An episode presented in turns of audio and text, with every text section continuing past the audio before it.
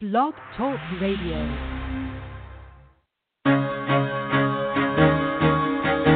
Carol the Coach.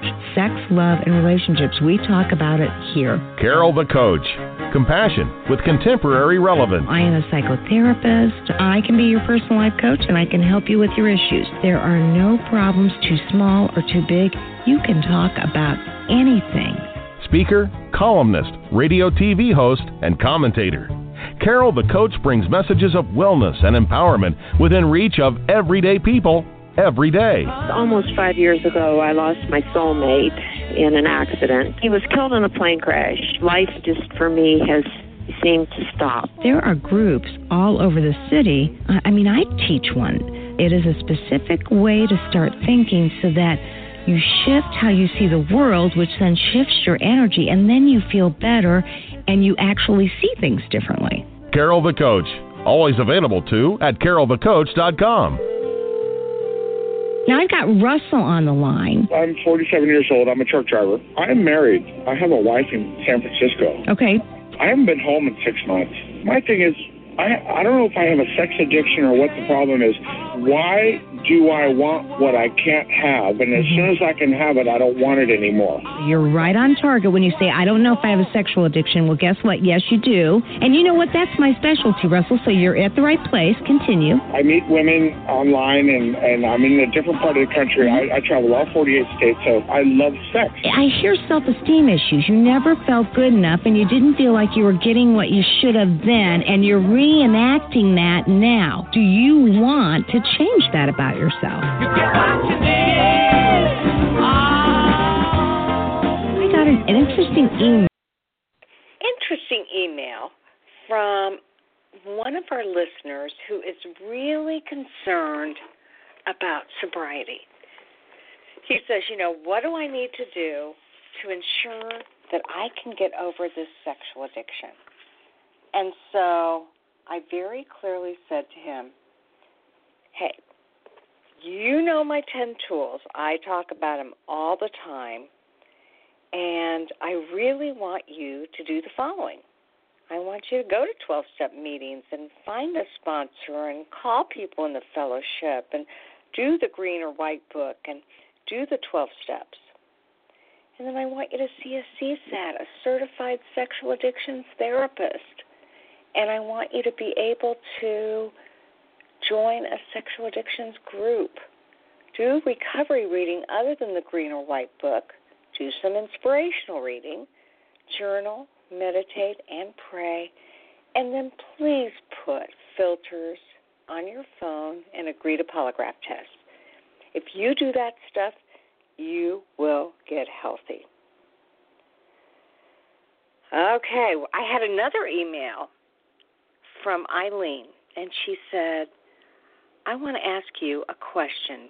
And pe- perhaps you've addressed this already and can point me to the episode. Well, in actuality, I really hadn't, so here we go. I've heard that oftentimes the type of pornography that a person is drawn to can tell you a lot about the trauma in their past. And it can oftentimes untangle the original wounds. My husband told me that he was interested only in lesbian type porn, girl on girl. Well, I want to understand more about what this might mean about my husband's past, but I really don't want to Google it as it might take me to some triggering sites.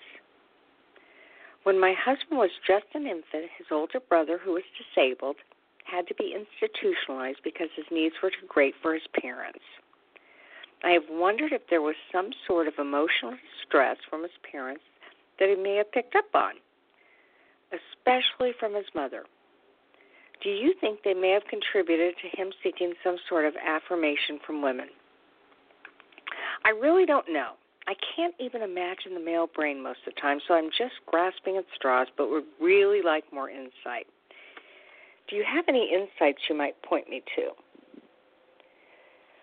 Well, you know, I've got to tell you that um, I am not somebody who believes that men that enjoy lesbian sex have had some deep seated issue with women. Here's what I believe to be true. I'm not saying he doesn't, but here is what I think. Many times, sex addiction has to do with the taboo factor. And the taboo factor is that which a man or a woman sees certain kinds of behaviors and knows that they are not supposed to be thinking about them, viewing them, exploiting them. And so it's not the actual behavior of two women having sex, it is the fact that that's taboo. That is something that perhaps your husband um, would never have had an opportunity to see as an adolescent or as an early adult. And so now he is really somewhat addicted to that type of pornography, not because of the sex, but because of the fact that it is taboo. And, you know, that lights up the brain in lots of different ways. I just did a YouTube, it'll be on tomorrow, where I talk about the three types of um, the three types of experiences that an addict can have that is as addictive as the actual behaviors. One type is the arousal. The arousal type is for people that really like high risk behaviors. It's for people that really go for intensity and frequency in their sex addiction. You know, this might be a man who goes to massage parlors and actually gets a dopamine hit, not from the happy ending per se, but from the risk that he is taking when he goes into a massage parlor and A, he's not sure whether his masseuse will oblige him sexually, and B, he gives the codes that say he's interested and he waits to see if there's a response. That is high risk, let alone C, the fact that that masseuse could be an undercover agent. All right, that's one type of high risk.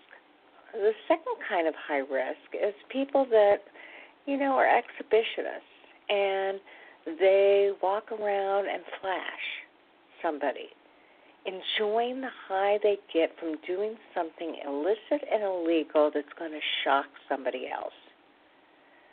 Or somebody who is in a coupleship where they jump out of the car on the highway and have sex on the hood of the car. They're only involved in the sex for three minutes, and it truly is not the sex that gives them the charge, it's the arousal behind the sex.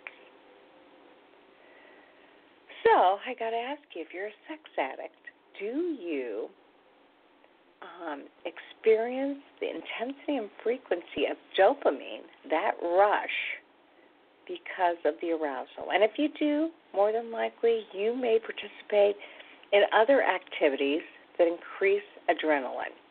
Maybe you are a firefighter. Maybe you um, jump out of planes. Maybe you do cocaine, crack, meth, things that keep you very stimulated.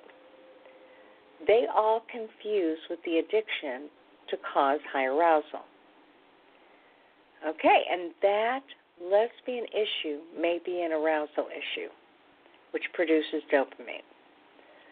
The second kind of brain hit, if you will, that sets up sexual addiction is numbing.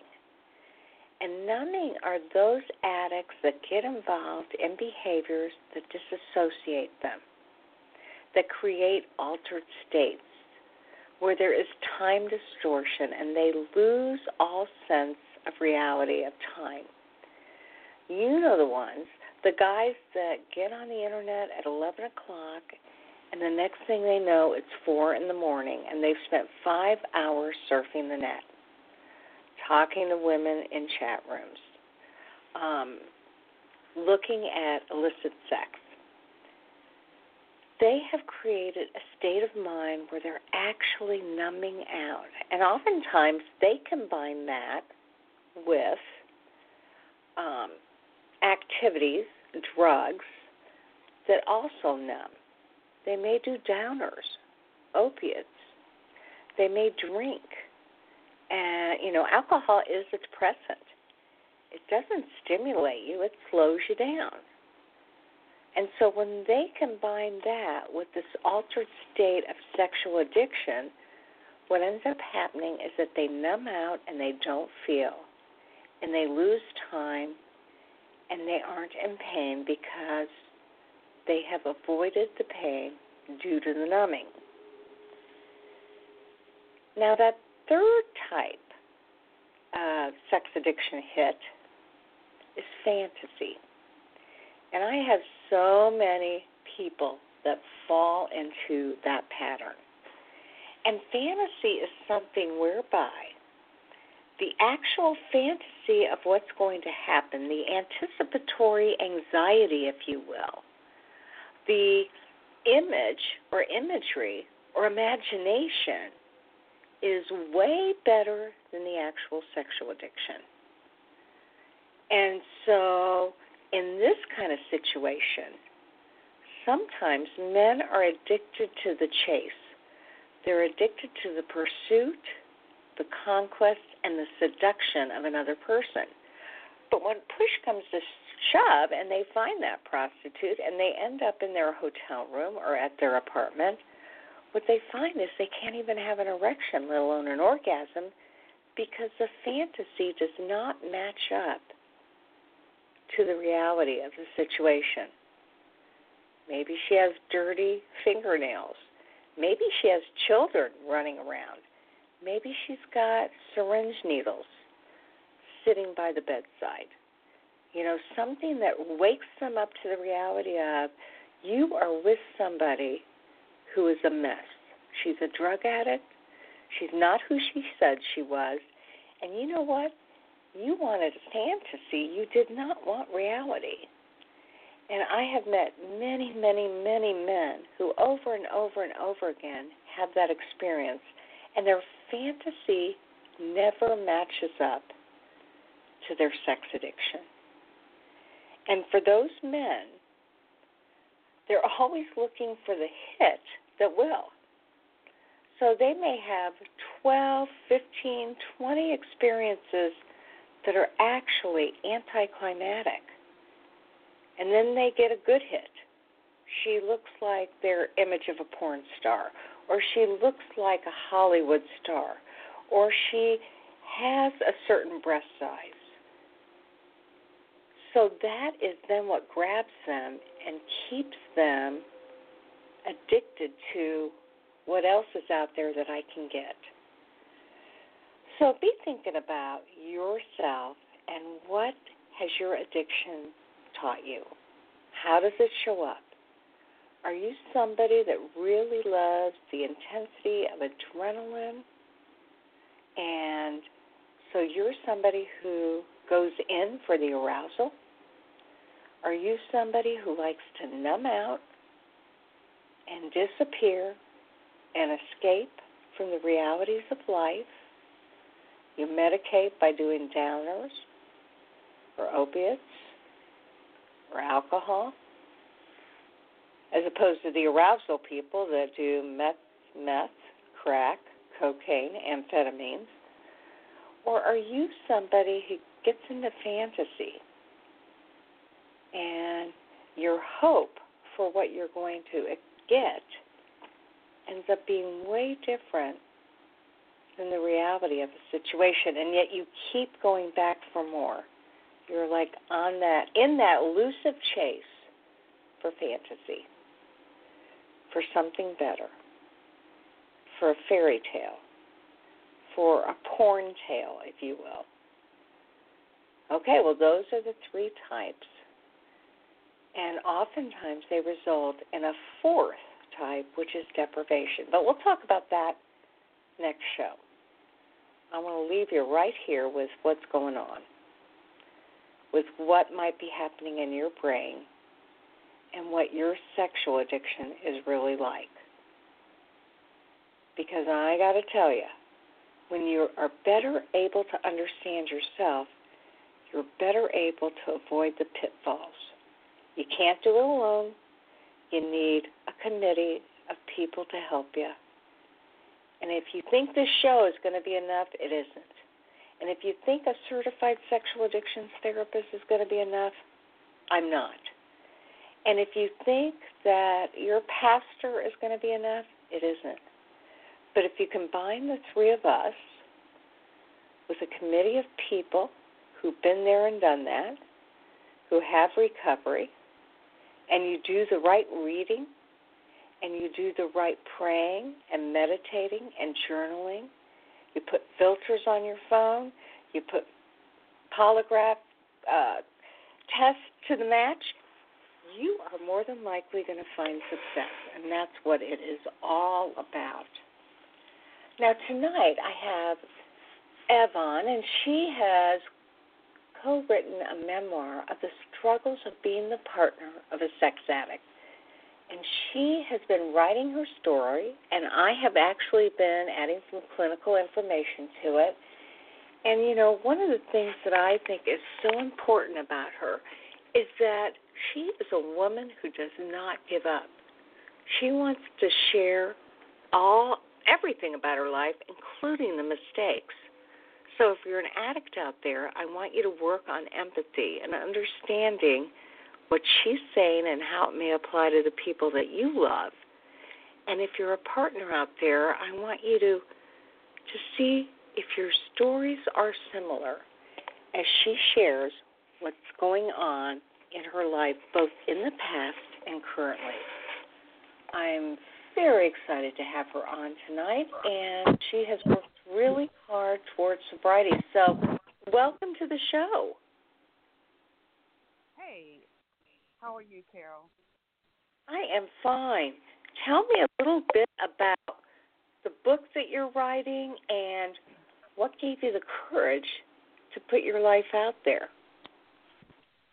Okay, well, um, I'm writing the memoir for one with one primary goal in mind, and that's really that I want to advocate for um, all women out there in abusive relationships and or relationships with a sex addict.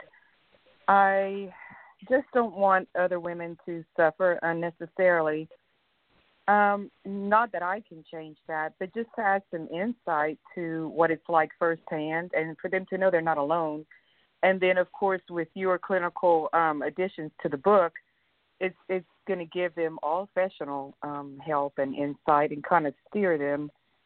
I um, I've been through so much, and I was sort of determined to find some sort of, for lack of a better word, positivity from all that suffering. And I was Mm-hmm. just determined that it wasn't going to totally bring me down and completely destroy me. So I had to work on my own recovery. And at the same time, I just kind of felt that in a way it wasn't enough. And I, I felt a calling, almost like an obligation, that I needed to share this with other women going through this. And I know if I would have gotten my hands on a book like this, and I know they're out there, I would have immediately picked it up. I would have read it, and I, I, I'm sure I would have felt better in some way, and it would have, you know, helped guide me. So. Well, absolutely. And, you know, obviously, I met you through the show, and you were listening to the show, and you knew that you had been through lots of trials and tribulations with your husband. So, can you tell us a little bit about your struggle and what it's been like to go through this sexual addiction process?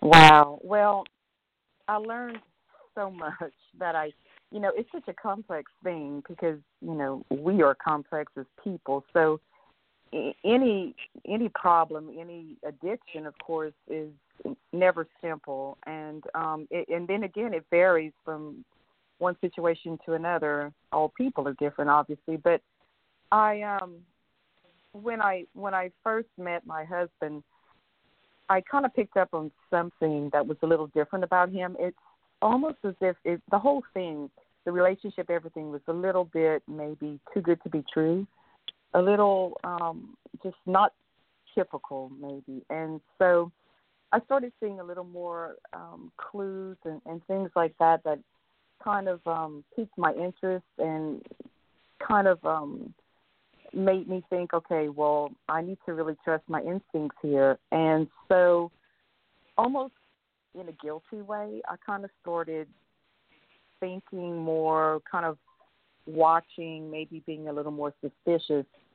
And things just started evolving, and I found out things, and um, I finally, you know, I approached him with it, and this was early on in our relationship, and uh, maybe because we weren't too too involved yet, and he felt didn't feel quite as intimidated. He he admitted to me outright. You know, he said, "Yeah," he said, "I'm a, I'm addicted to sex and porn."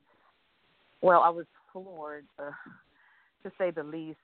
But I really didn't know that much about it, um, and so I did a lot of reading and and listening and um just you know trying to educate myself on that eventually i spoke to you which was incredibly helpful but um so you know and he he assured me you know this was before i met you and i'm not doing any of this now and I, he's been going to a counselor i knew he was and so mm-hmm. anyway long story short um you know i decided to give him the benefit of the doubt i i thought it would be a little shallow of me not to and i didn't know him that well yet so time progressed and I found out more and more, but um, it was supposed to have been in the past. And so we ended up getting engaged. We got married, and um, after we were married, I um, I just knew there was more, and so we, I approached him again, and then through a lot of um,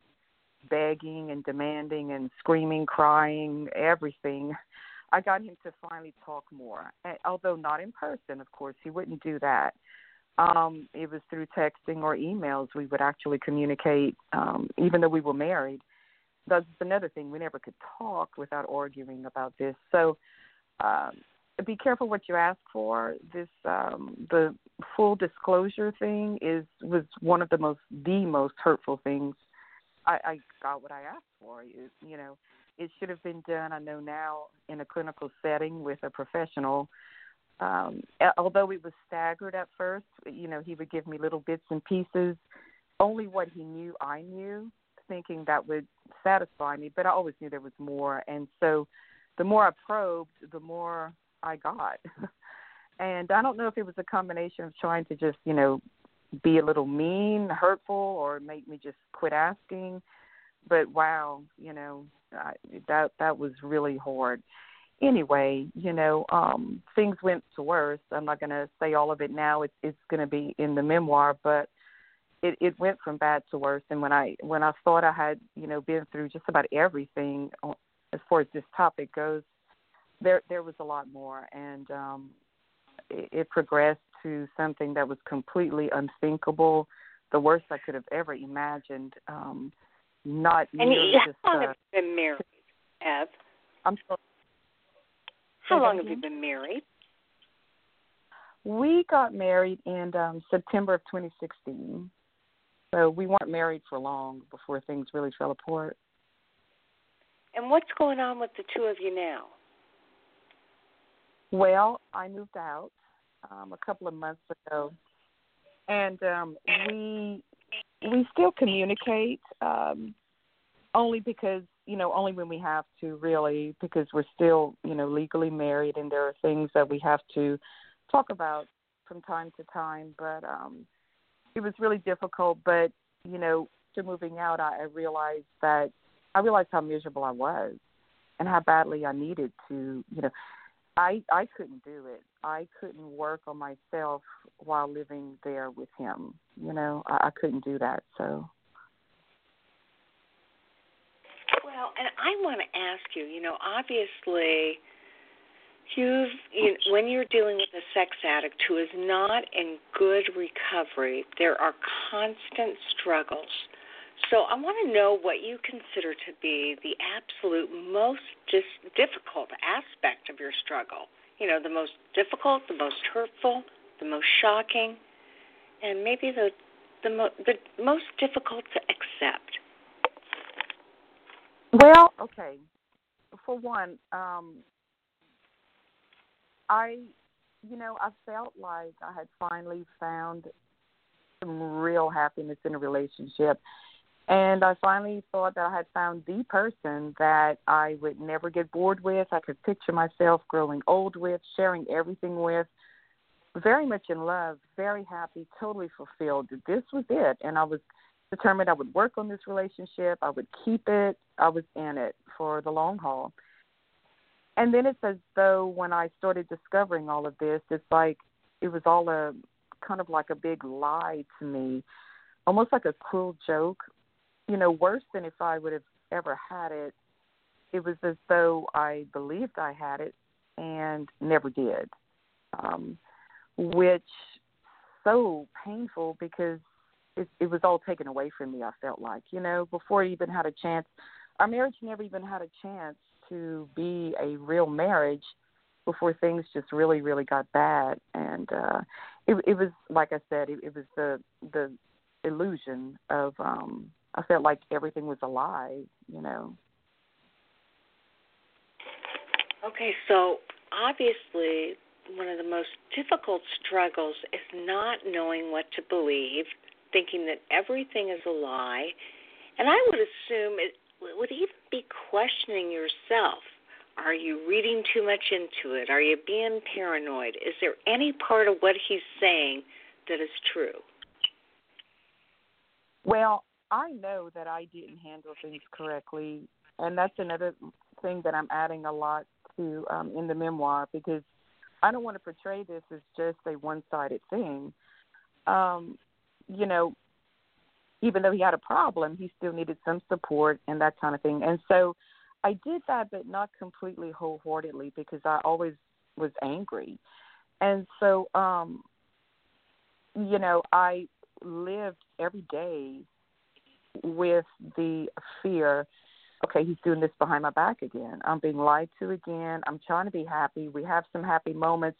Then I shut it down and I don't let myself be that way because I it's a fear of being hurt again. I survived that again. And the lack of trust, you know, because he was supposedly in recovery before and never really was, you know.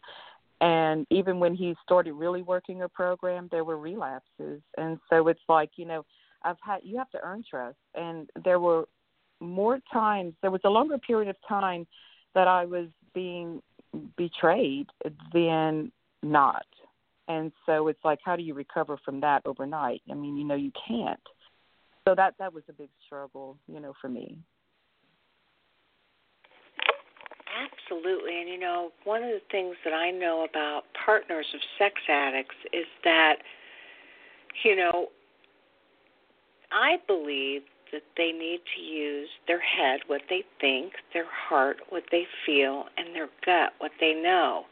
And so you are doing the dance of trying to figure out what is possibly going on, what is real, and for instance, give our listening audience um, an idea of one of the big lies that he told you. Um, you know, oh, wow. Well, um, it's, it's a little graphic, but one of the biggest things that I just still can't wrap my head around is the fact that, you know, when we first became intimate, I asked him, you know, do I need to be extra careful? Do we need to use protection? That kind of thing. And I know that that's a crazy thing, and I shouldn't have even asked it, you know. And it happens, you know. It, it just that's just how it goes. And so he assured me, you know, oh no, I'm fine. I'm I'm I'm good. You know, we don't have to worry. You know. And crazily. I, you know, I believed him. And then later on, when I found out the um, enormity of, of his addiction, I asked him specific details. This was part of the disclosure. I said, I need to know, look, you know, how safe were you? How careful were you? Protection, not protection? Tell me when, how often? and he told me, you know, and he didn't always use protection. And I thought, oh my God, what? You know, I said, how could you do that? I said, you lied to me. Now, granted, it was my fault not to take better care of myself. I get that. But still, he intentionally risked my health. I risked my health, but he intentionally, you know, made me believe otherwise. And, um, you know, continued to have sex with me for a couple of years, knowing every time we did this that he was risking my health. And um, I thought that was just incredibly. I, I just couldn't imagine it. It was very hurtful to me. The disrespect, the, the whole lack of regard, you know, for me and my safety. Well, Although, absolutely. I, you know, my fault. Yeah. Unfortunately, addicts are so caught up in their addiction that they become very adolescent and they only think of themselves and they also really have that feel of invincibility. So they really in their own minds don't think they're putting you at risk because they don't think anything could happen to them. And you and I both Right. know that when you're in that kind of world, there are lots of problems. So I'm I'm glad that you're holding yourself accountable because women have to stay safe no matter what. And yet what I know to be true is that you wanted to believe him. That's part of that partner trauma that you could not Right. believe word. Yes, and um, another thing I wanted to say too was not to sound overly mistrustful of the whole, you know, of human nature because people are inherently good. You know, that's the norm, I believe. But me you know, when I was speaking, yes, and when I was speaking to my attorney, you know, he said, he said, Evelyn, you know, because I kept telling him, I know there's still more. You know, uh, obviously, you know, Rowan is going to take up for himself. You know, I'm the enemy, so to speak, when it comes to this. And he said, you know, Evelyn, the saying, you know, about the tip of the iceberg, it's so true. He said, you can almost believe that in many cases, not always, that you only know about a third of what's truly going on. And that, again, is just human and um which is another scary thing and and it just makes it so overwhelming you know for me um just the whole you know reality of it so to speak Well, and unfortunately, here you are. You said I needed to be separated so that you could kind of get your bearings and decide what you need to do. And in normal relationships, that's not true. You don't have to believe only about a third. But when you're dealing with addicts, and they'll be the first to tell you, they lie. That is part of the addiction. They lie. And so you never really are safe. You never really do know the truth, and you never really know what's going on with them. So now, how do you reckon that? I mean, obviously, you and I both know that being a partner of a sex addict is the worst form of betrayal in any kind of relationship. How has he hurt you? Why is partner betrayal the worst form of betrayal? yeah it's well i think for many reasons i mean you know you you think back you know what for me one of the biggest things was we had a lot of good memories a real lot of good memories. And it's it's as though they're ruined now. You know i can't even go back and reminisce on the the, the good times because it's just so overshadowed by by the bad times. And that's that betrayal is just hurtful. And i mean obviously when you marry someone you know you you're in it. You're in it for the real re- the right reasons hopefully. And just the knowing that this was all done behind your back makes you think well surely he never loved me at all. I was completely used. Uh, and and just the not knowing all this time you just feel so awful that everything was not as what you perceived it to be everything. And it, it takes away what was good. It did for me and that kind of betrayal is just horrible and the embarrassment i mean you know without getting into too many details, it started to be, and I never expected this or looked for this at first, even when I knew about his problem. But I started noticing that he couldn't even refrain when we were in public. Uh, you know, he would do double takes at women all the time, which is common, okay? But flirtatious, you know, um, giggly, giddy, almost like a child anytime a female was around or talking to us um, in front of me, you know. Um, and these women and I would sometimes glance at each other, and and you know, it's a female thing, but I could tell they were embarrassed for me, and they knew I I saw this, and I knew they saw that I saw it, and so embarrassment to you know just and then the not knowing what the future is going to be now you know when you first find all this out so yeah that's why i think this kind of betrayal i don't think it gets much worse as far as betrayal goes you know. Worse things can happen in life obviously it's always worse you know could be worse but betrayal wise that's why i believe it.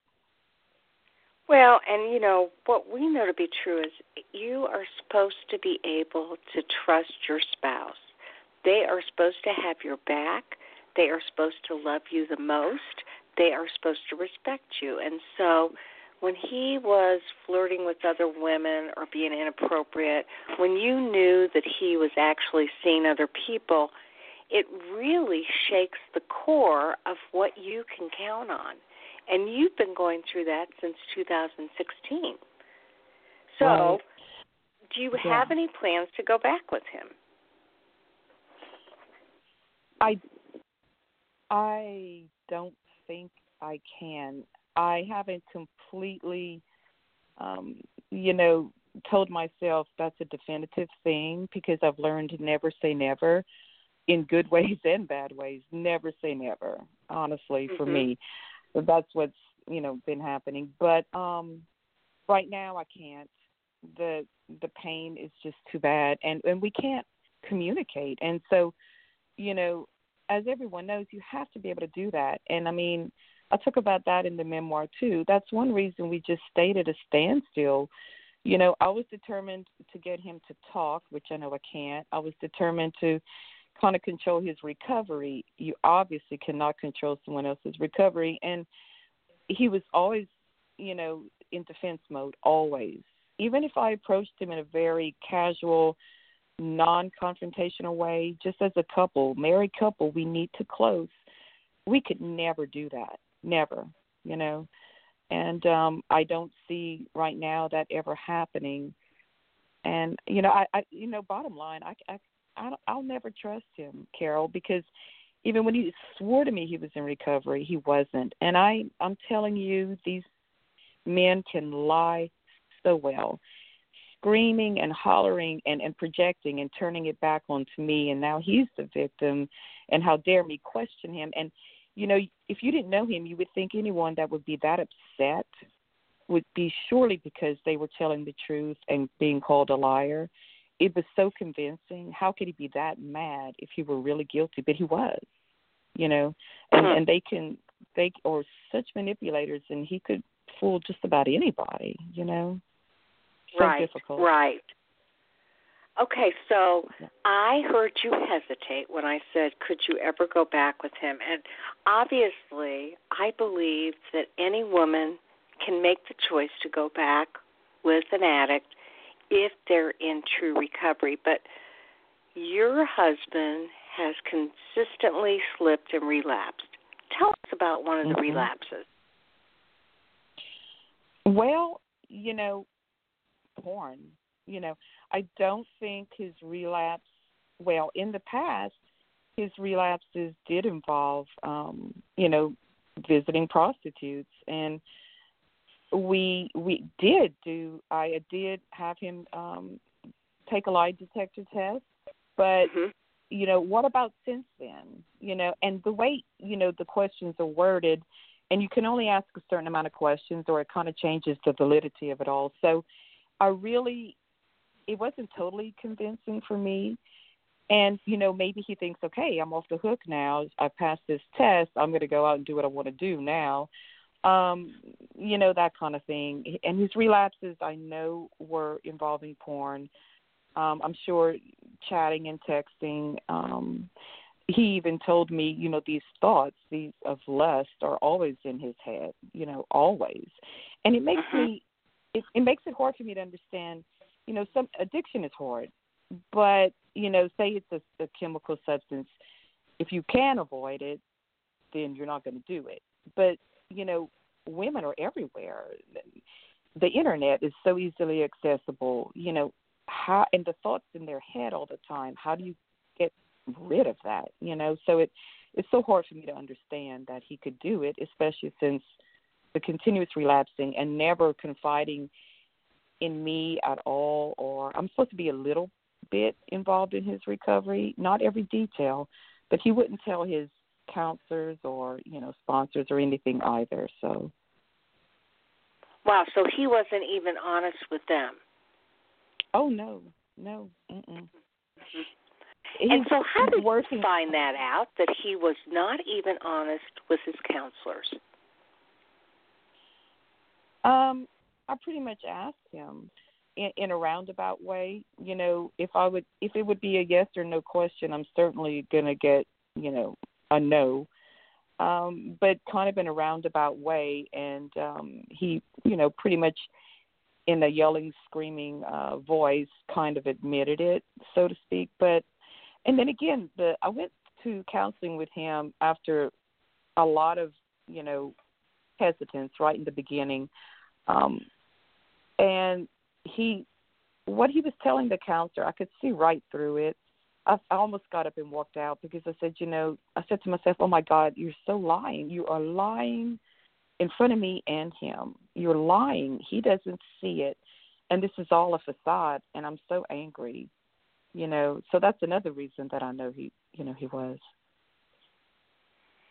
Okay, and so what is he doing today? Where do you think he's at in terms of his life?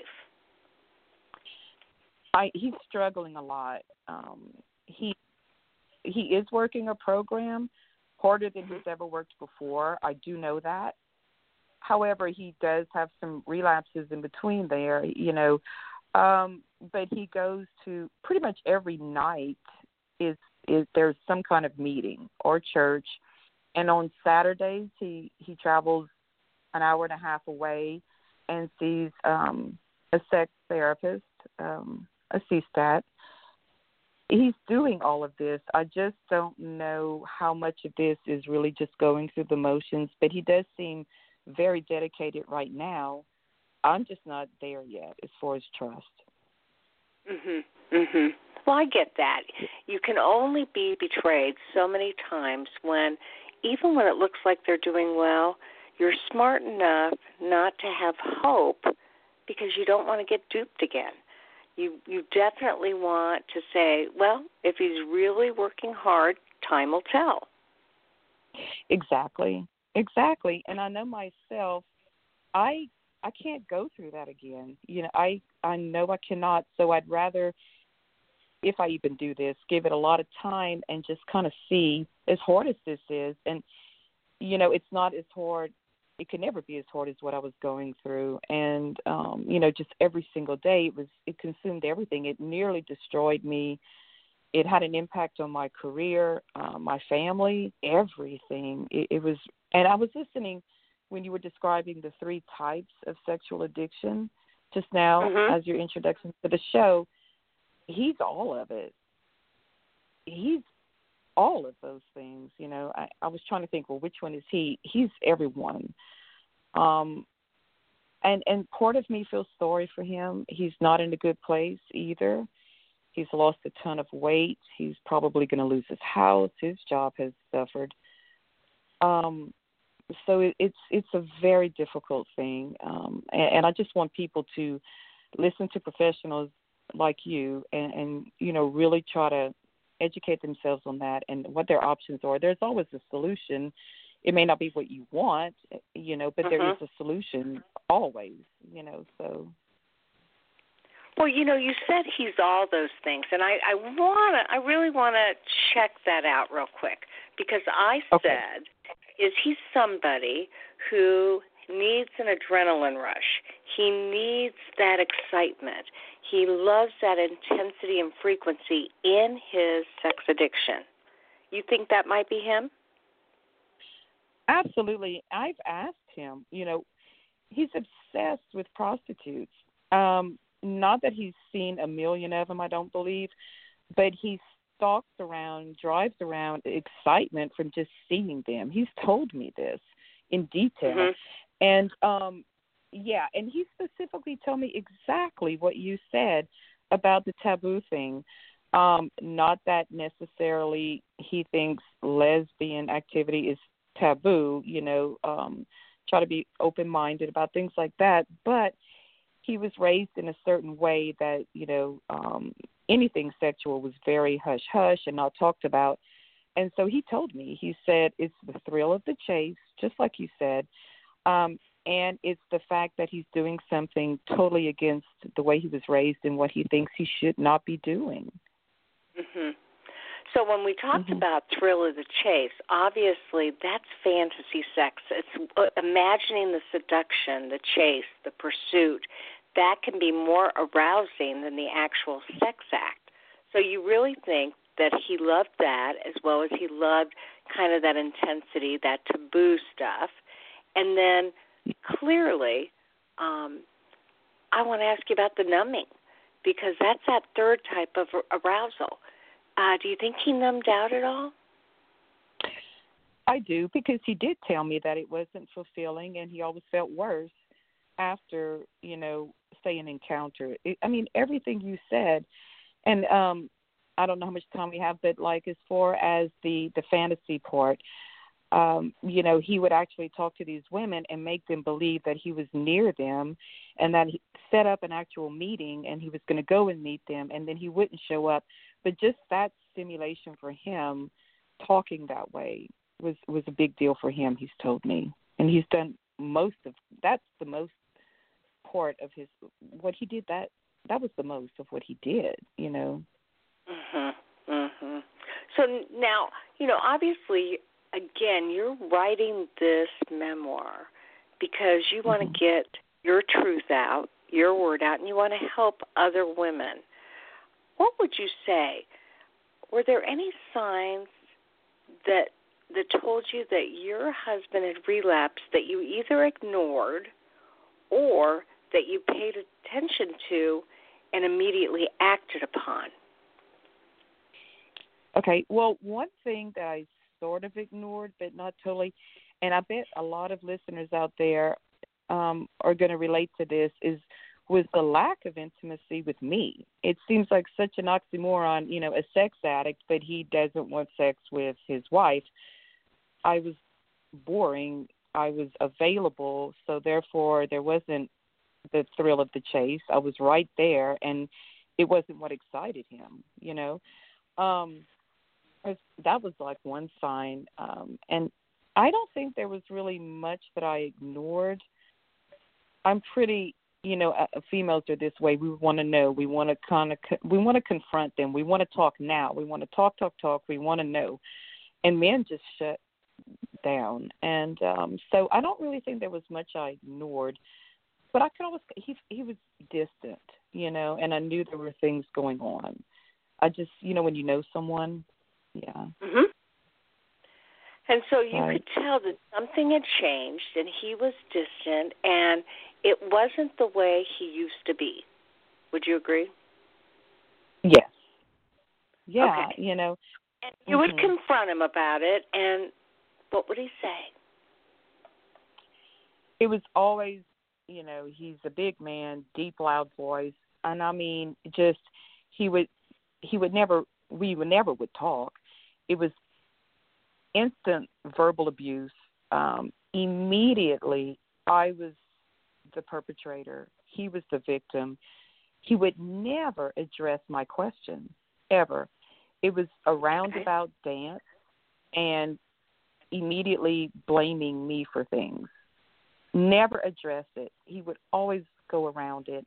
And the whole time, you know, yelling, screaming, verbally abusive while doing this. Yeah. And and so what would that verbal abuse do to you? Would it shut you down? Would it make you angry? Would it make you defensive? What would happen? It would do anything but shut me down, unfortunately. So it became a yelling match, a blame game kind of thing. Um, and at the end of it, I was more angry than ever. A, because I didn't get an answer, which I should have known better. And B, he would blame me. C, he wasn't going to talk to me. I mean, it just goes on and on. Um, I always felt much worse. I never shut down, and that's not a good thing either. So we were constantly butting heads, and nothing ever got resolved. And I want people that read the memoir to know that um, I wasted so much time doing things the wrong way. Uh, you know, and when they read your um, contributions to to the book, they're gonna know the right thing to do, and that's why I want to do this. Well, and obviously, people are probably wondering how can they get the memoir, but it's in actuality, it is not finished yet. So we are going to be no. announcing it on the show, and it will be on my website, and we'll have a marketing situation where you can get it on Amazon. So I want to encourage people just to stay tuned for that because it is a work in progress. You've been working really hard on it. Um, again, when you give your reality a voice, and when you are willing to do what it takes to be honest, good things come out of that. I mean, you're going to be helping a lot of people. I'm hoping so. I'm really wanting to do that. So I, I certainly hope so. So then, let me just ask you how do you think others will really benefit from reading the memoir? What is your I, greatest? Yeah, it's it's going to be so beneficial because women suffering alone through this are going to know they're not alone and they are going to get my first hand account. They're going to relate to a lot of you know these men are so much alike and the women going through it go through so much of the same things. So they're going to get some insight right off the bat. They're going to know they're not alone. Just that you know and it's going to be informative. I talk about my feelings in depth. I talk about everything. It's graphic. It's shocking it's going to relate to a lot of people on a personal level and then in addition to that it's going to give them some um professional guidance you know you are going to point out what I did right, what I did wrong, what I should have done, why I was doing what I did, and the same for him. You're going to give some clarity on the whole. So they're going to they're going to learn from that. They're going to hopefully go out and uh, take your advice. And so for all of the reasons, it's it's going to serve more than one purpose. It's going to be really helpful, I believe. Well, and you know there aren't many books written by both the partner and the clinician to kind of give that bird's eye view of what you're going through and then clinically why you're going through that. Wouldn't you agree? Oh, yeah, it's going to be wonderful. I wish I had read something like this. I I really feel it would have helped me a lot and it's and you're going to point out throughout the book what I did wrong. And it's not going to be one of the typical, you know, this is what you do, this is what you do. It's also going to point out, look, Evelyn, this is what you did wrong, and this is what you should have done. And so that is is different, I think, because we're focusing on the negative side as far as how I handle things, also. Well, I don't think that I said this is what you did wrong, but I clearly talk about the tendency for partners to be duped, the tendency for them to want to believe the real thing, the tendency for them to be in denial along with the addict because they don't want to believe any different. Yeah. Um, now, for me, when I look at myself, one thing I believe I did wrong, or I guess didn't do that I should have done was I didn't get the counseling and the help that I needed. Um, so, you know, when reading this memoir, it's going to give a lot of insight as to to why that would have been helpful. I wasted a lot of time, you know, not doing it. Well, I just so appreciate your candor and your honesty and you know, I really feel like you're going to be making a big difference. We don't have enough memoirs about partner trauma And when do you expect it to be available to the public? And are you are I'm- you thinking Yeah. title now? Yeah, um, the title is a little um, strange, but the title says exactly how I felt, and it's um, "I love you, I miss you, I wish you were dead." So it's, I um, think that's amazing because that definitely carries on with the whole gamut of emotions that occur when you love an addict who is either not working hard enough or is not working at all. Yeah, my subtitle is um, pretty much uh, from insanity to recovery and how it felt to be married to a sex addict. So Well, I can't thank you enough for coming on the show. You know, I- giving our partners some hope, strength, and recovery that even if the addict doesn't get better, they can get better. And one of the ways that they can do that is by taking care of themselves. And I just really think, as sad as it is that you had to get separated, you needed to get separated to create those boundaries to really decide what did you need for yourself. you're right, and it's been tough. I mean, it still is, and it's a work in progress. You know. Absolutely. So as we end for today, is there anything else that you can can say that will give some inspiration and hope to our listeners, both to the addict and to the partner? Okay, well, to the addict, you know, I feel for anyone with an addiction. I know they struggle. I don't blame anyone for having any kind of addiction. I just hope that they know they need to do the right thing and stick with it and not get discouraged when they have relapses. And as far as for partners, you know, I just feel that they need to be aware, trust their instincts, give it a try, and if they get to the point where there's more difficulty and bad times than good times, then something needs to change. You know, maybe it's just a therapeutic separation, but something needs to change um, when they get to that point, so they can go forward. You got it. Well, thank you so much for sharing your wisdom tonight and keep us posted on how you're doing. And, you know, we know that living with an addict means that you're on a roller coaster to some extent. And I'm going to ask you to do whatever it takes to stay steady and not let the addict throw you into any kind of situation whereby you don't trust yourself. Right. Thank you so much tonight, Ev. Thanks a lot. Thank you so much, Carol. We'll talk again soon. Sounds good. Have a good Okay. week. Bye bye. You as well. Bye bye.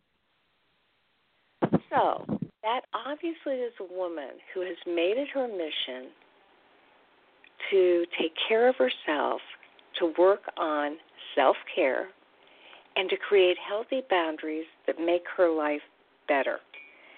And, you know, we just can't stress that enough. When you are dealing with addiction, you have to come first. And oftentimes that means that what you need to do is put the oxygen mask on yourself to make a real difference in your own life before you know where to go next. So, I'm Carol Juergensen Sheets, aka Carol the Coach, and I appreciate you listening tonight and hope that you'll listen to more shows in the future. And as I say at the end of every show, you know, there's only going to be one of you at all times. I hope you're repeating this to yourself. I hope you've heard it enough. I want you fearlessly to have the courage to be yourself. We'll talk to you next week. So, no matter what your plight, you make it a good one because you own your own destiny and you can make a difference in your life and the life of others.